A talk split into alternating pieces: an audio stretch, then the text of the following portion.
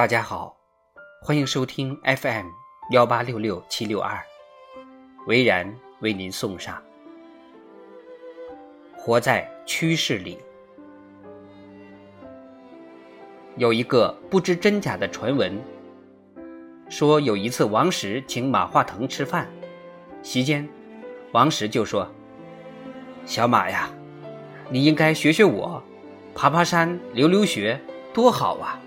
这样。”有利于人的进步。马化腾翻了翻眼皮，说：“我如果到哈佛大学留学一年，回来后腾讯这家公司在不在，我都不知道了。”江湖传闻当不得真，但是我相信马化腾真就是这么想的，因为我确实听过马化腾的现场演讲。马化腾说，在过去的十几年里。每一年，我都觉得这个公司快完蛋了，但是我们都挺过来了。没错，当基础设施完工之后，包括腾讯这样的公司在内，他们都要逃亡。向哪儿逃亡？向趋势逃亡。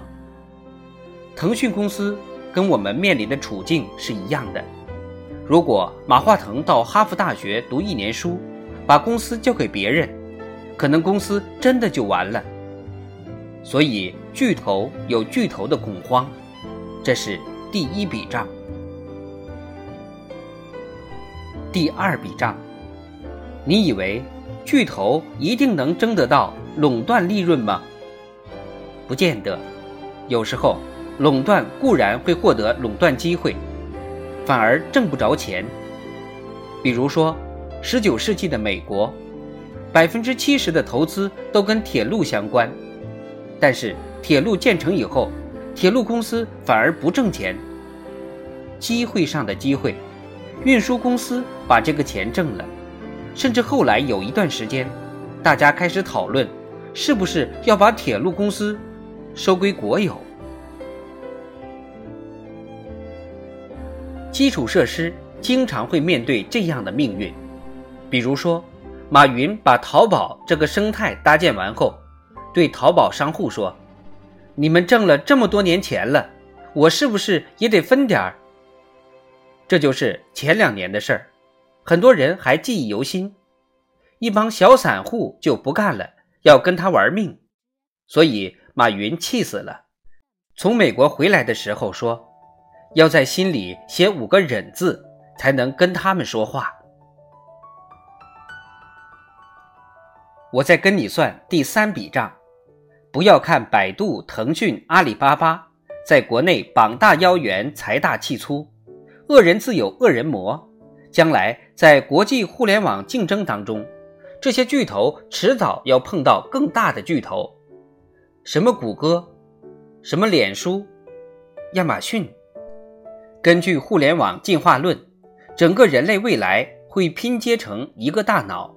所有的神经系统只能有一家独大，赢家通吃。你对国内这几家巨头还有那么大的信心吗？他们的胜算其实也未必很大。所以说，如果未来还有一场血战的话，你真的愿意去当那个巨头，而不愿意去当我们这些快乐的蟑螂和犀牛鸟吗？说到这儿，我突然想起了一个段子。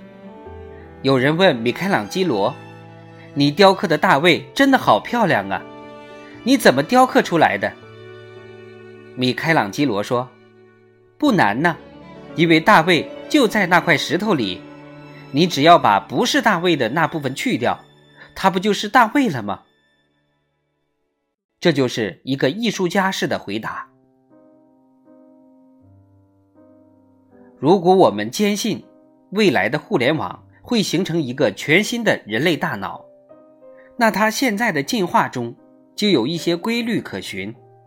我们现在只需要做一件事情，就是存活在这个趋势里，把不是这个趋势的东西去掉就可以了。这就是我们最聪明的生存策略。